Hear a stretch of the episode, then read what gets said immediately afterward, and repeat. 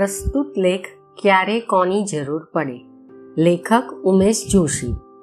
જ્યારે કોલસા પાણીથી રેલવેના એન્જિન દોડતા હતા ત્યારની આ બનેલી ઘટના છે.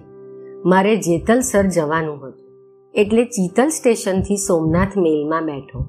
ત્યારે ટ્રેન ઓછી હોવાને કારણે ગીર્દી રહેતી. મને તો બેસવાની જગ્યા મળી ગઈ, પણ એક પાસઠ સિત્તેર વર્ષના દાદાને જગ્યા મળી નહીં. ચોરણી જભ્ભો માથે પાઘડી અને ખભે પોટકું. ક્યાંય જગ્યા ન હોવાથી તે નીચે બેસી ગયા. મારી સામેની સીટ પર એક ભણેલું ગણેલું કુટુંબ બેઠું હતું. બે નાના બાળકો સૂતા હતા. એક સાત આઠ વર્ષનો બાબો બેઠો હતો. બાળકોની માં બેઠી બેઠી ઝોલા ખાતી હતી અને પિતા છાપું વાંચતા હતા. સમય સવારનો હતો. લુણીધાર સ્ટેશન આવતા બારી પાસે બેઠેલ મુસાફર ઊભો થયો. એટલે તે જગ્યા ઉપર દાદા બેસવા ગયા. ત્યાં પેલા બહેન બોલ્યા, ત્યાં બેસતા નહીં. મારે આ બાબાને બેસાડવો છે. બાબાને મારી પાસે બેસાડ્યો અને થોડી જગ્યા થઈ ત્યાં બેને લંબાવ્યું. લુણીધારથી ટ્રેન ઉપડ્યાને દસેક મિનિટ થઈ હશે, ત્યાં બારી પાસે બેઠેલ બાબો રડવા લાગ્યો. આંખો ચોડતો ચોડતો ચીસો નાખતો હતો. બહેનની ઊંઘ ઉડી ગઈ. પૂછ્યું, શું થયું? બાબાએ રડતા રડતા જવાબ આપ્યો મારી આંખમાં કંઈક પડ્યું છે.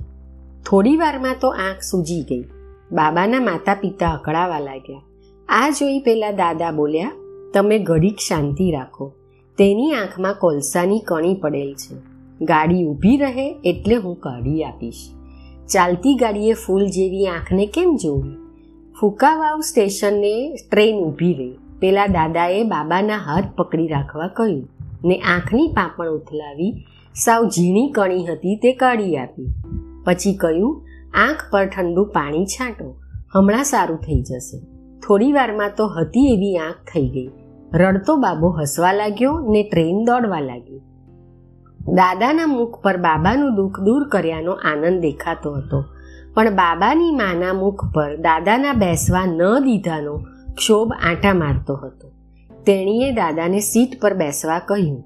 પણ દાદા બોલ્યા મારે તો વડિયા ઉતરી જવું છે. હમણાં સ્ટેશન આવશે એટલે અહીંયા ઠીક છું.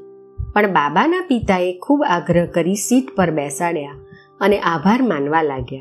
આથી દાદા બોલ્યા, ભાઈ, આભાર માનો ઈશ્વરનો કે મને આંખમાં પડેલું કણું કાઢવાની કળા ભેટ મળી છે. આ ઉંમરે મારી આંખોનું નૂર સહેજે ઓછું થયું નથી. માનવીનું દુઃખ દૂર કરી શકું છું, એનો મને આનંદ છે. અને ત્યાં વડિયા સ્ટેશને ગાડી ઊભી રહી.